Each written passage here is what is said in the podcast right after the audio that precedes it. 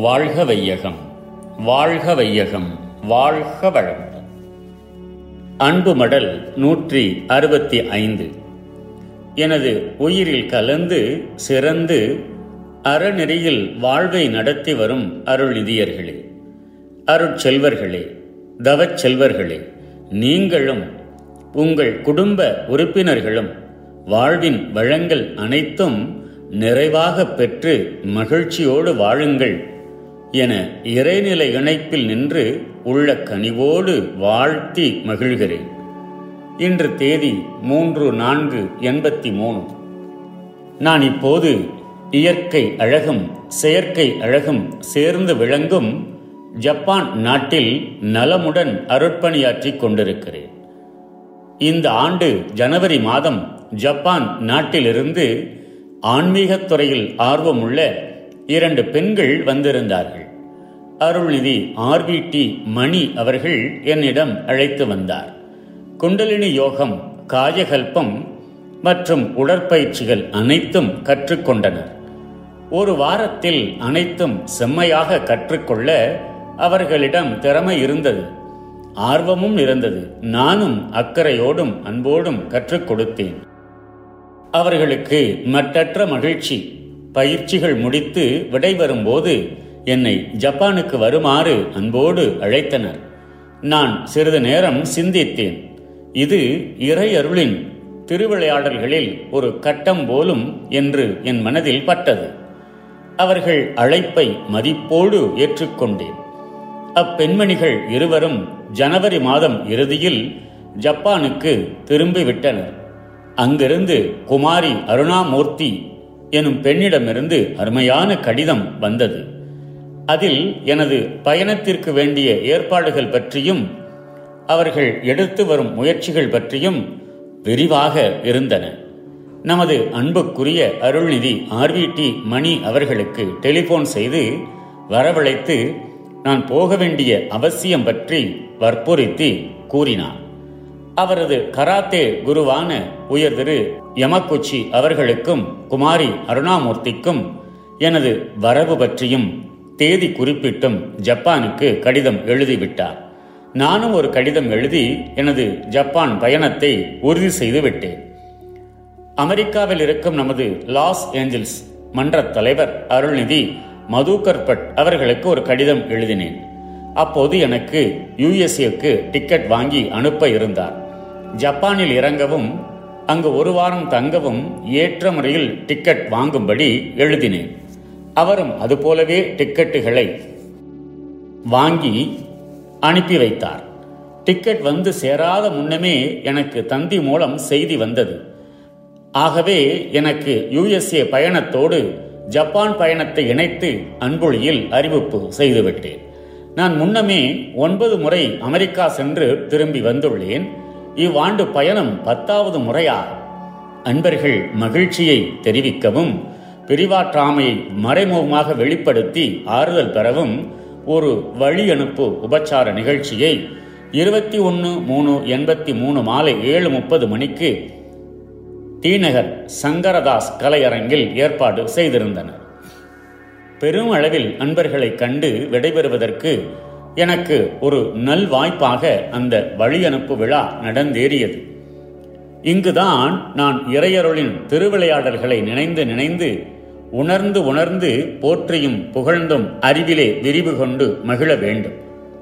வானில் மேகமாக இருப்பது தூய்மையான நீர்தான்.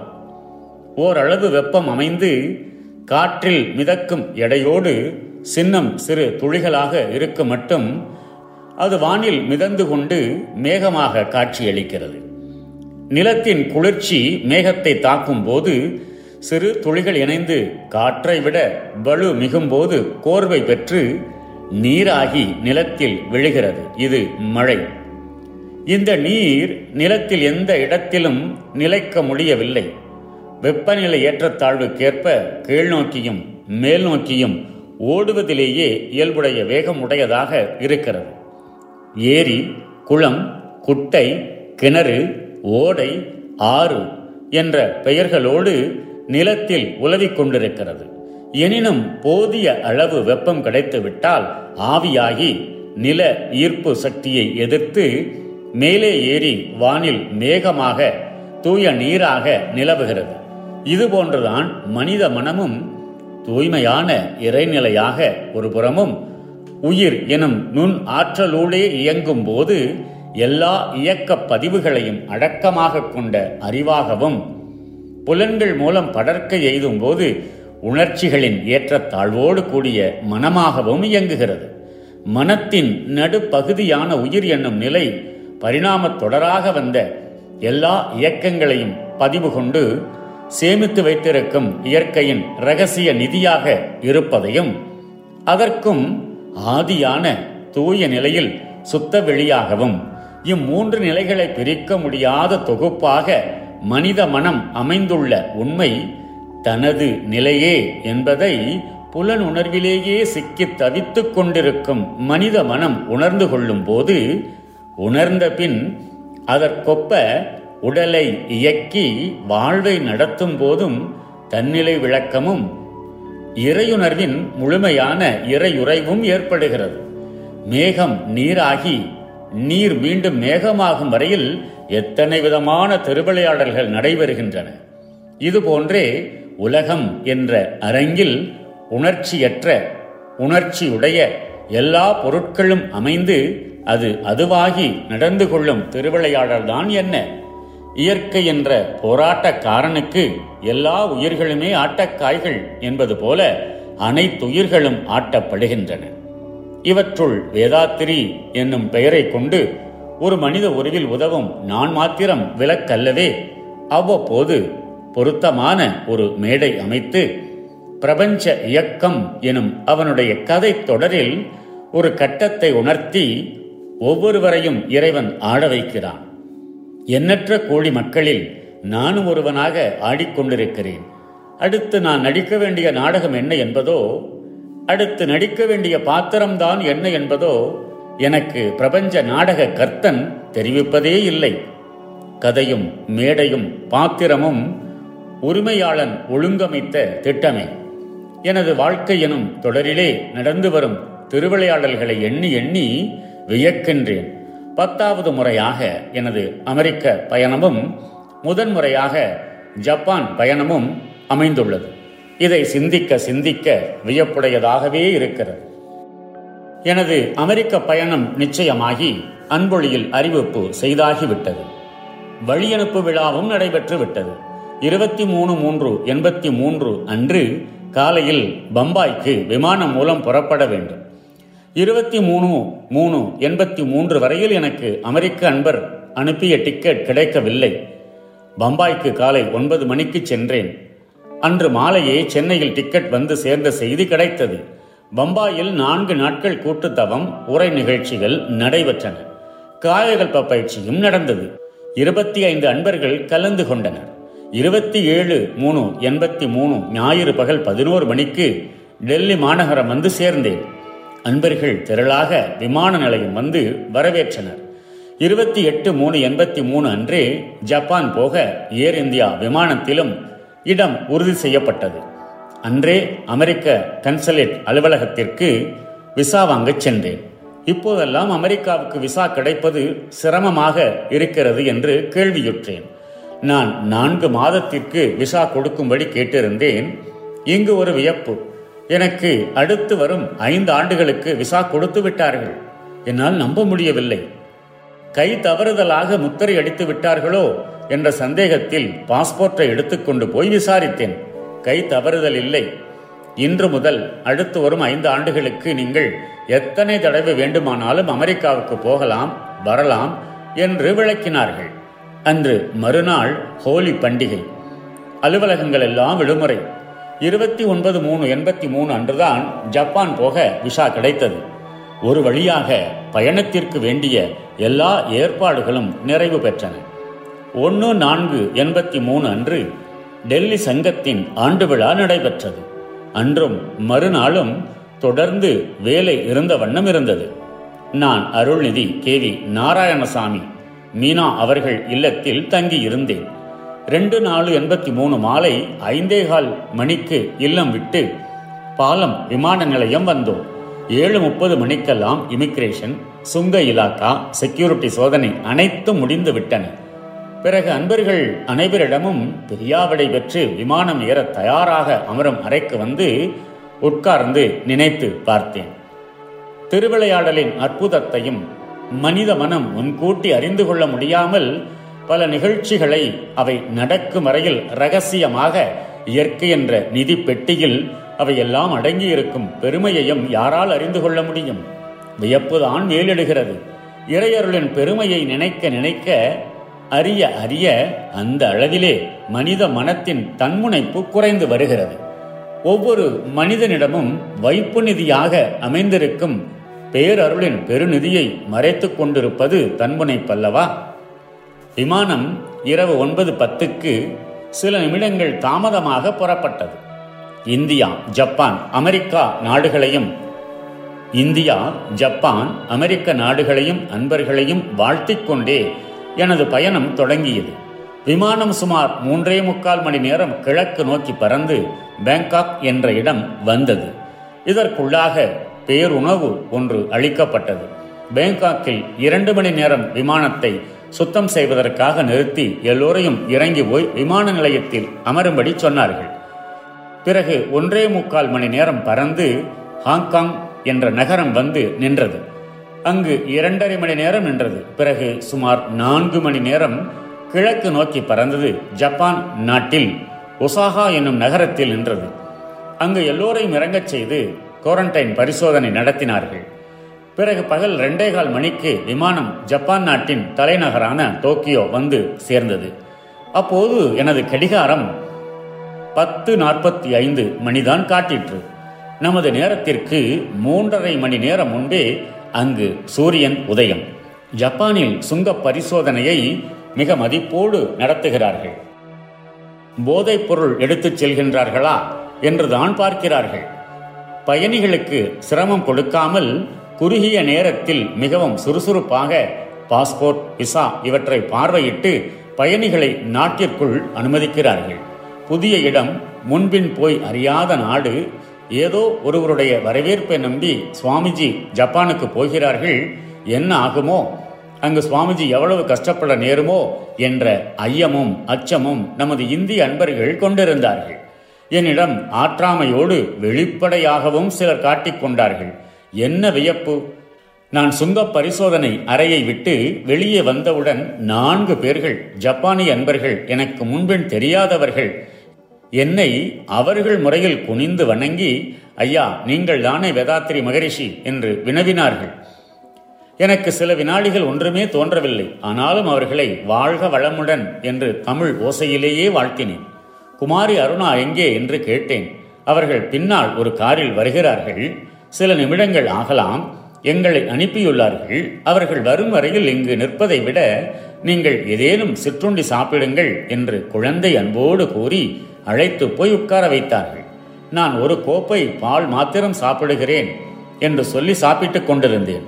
அது சமயம் குமாரி அருணாவும் அவர்களின் ஜப்பானிய அன்னையும் வந்து விட்டார்கள். விமான நிலையத்திற்கும் நகரத்திற்கும் நீண்ட தூரம் ஒன்றரை மணி நேரம் காரில் சென்று வழியெல்லாம் அழகிய மாட மாளிகைகளையும் ஒழுங்கான தெருக்களையும் மிகவும் சுத்தமான சாலைகளையும் கண்டு ரசித்துக்கொண்டே எனக்கென அமைத்து வைத்த தங்குமிடத்தில் வந்து சேர்ந்தேன். பெட்டியை வைத்துவிட்டு அணிந்திருந்த கோட் துணி இவைகளை மாற்றிக்கொண்டேன் ஐயா தங்களை தரிசிக்கவும் ஸ்கை பயிற்சி பெறவும் நாங்கள் தவத்திற்கென அமைத்த இடத்தில் அன்பர்கள் காத்திருக்கின்றார்கள். தாங்கள் போதிய நேரம் ஓய்வு எடுத்தபின் விரும்பும் போது வாருங்கள் என்று குமாரி அருணா சொன்னாள். அருணாவின் தந்தை ஒரு தென்னிந்தியர் தெலுங்கு நாட்டவர். அன்னையார் ஜப்பானியர். இந்திய கலாச்சாரத்தை ஒட்டி அவர்கள் வாழ்ந்து வருகின்றனர். இன்று ஒன்பது நான்கு ஆயிரத்தி தொள்ளாயிரத்தி எண்பத்தி மூணாம் தேதி அன்பு மடலை தொடருகிறேன். ஜப்பானுக்கு நான் வரப்போகும் செய்தியை அருள்நிதி ஆர்விடி மணி அவர்கள் தனது கராத்தே குருவான திரு யமக்குச்சி அவர்களுக்கு கடிதம் மூலம் தெரிவித்தார். கராத்தேயில் உலக புகழ் வாய்ந்தவர் திரு யமக்குச்சி அவர்கள் நமது குண்டலினி யோக முறையை திரு ஆர்விடி மணி அவர்களிடம் முன்னமே கற்றிருக்கிறார்கள். இரண்டு தடவை இந்தியாவிற்கு வந்தபோது என்னை பார்க்க விரும்பினார். அச்சமயங்களில் நான் அமெரிக்காவில் இருந்தேன். மிகவும் ஏமாற்றம் அடைந்தாராம் இவ்வாண்டு நான் ஜப்பானுக்கு வரவிருப்பது தெரிந்தவுடன் என் வரவை எதிர்பார்த்து இருந்தார். அவரும் அவரது மனைவியும் நான்கு நான்கு எண்பத்தி மூணு அன்று காலை பத்து மணிக்கு வந்து என்னை சந்தித்தார்கள். முறைப்படி இருவரும் குண்டலினியோக பயிற்சியும் எடுத்துக்கொண்டனர் எனது படம் ஒன்றை தாளில் சுற்றி ஒரு சுவரில் வைத்திருந்ததை காண்பித்து என்னை பார்க்க எவ்வளவு ஆர்வமாக இருந்தார் என்பதை தெரிவித்தார்.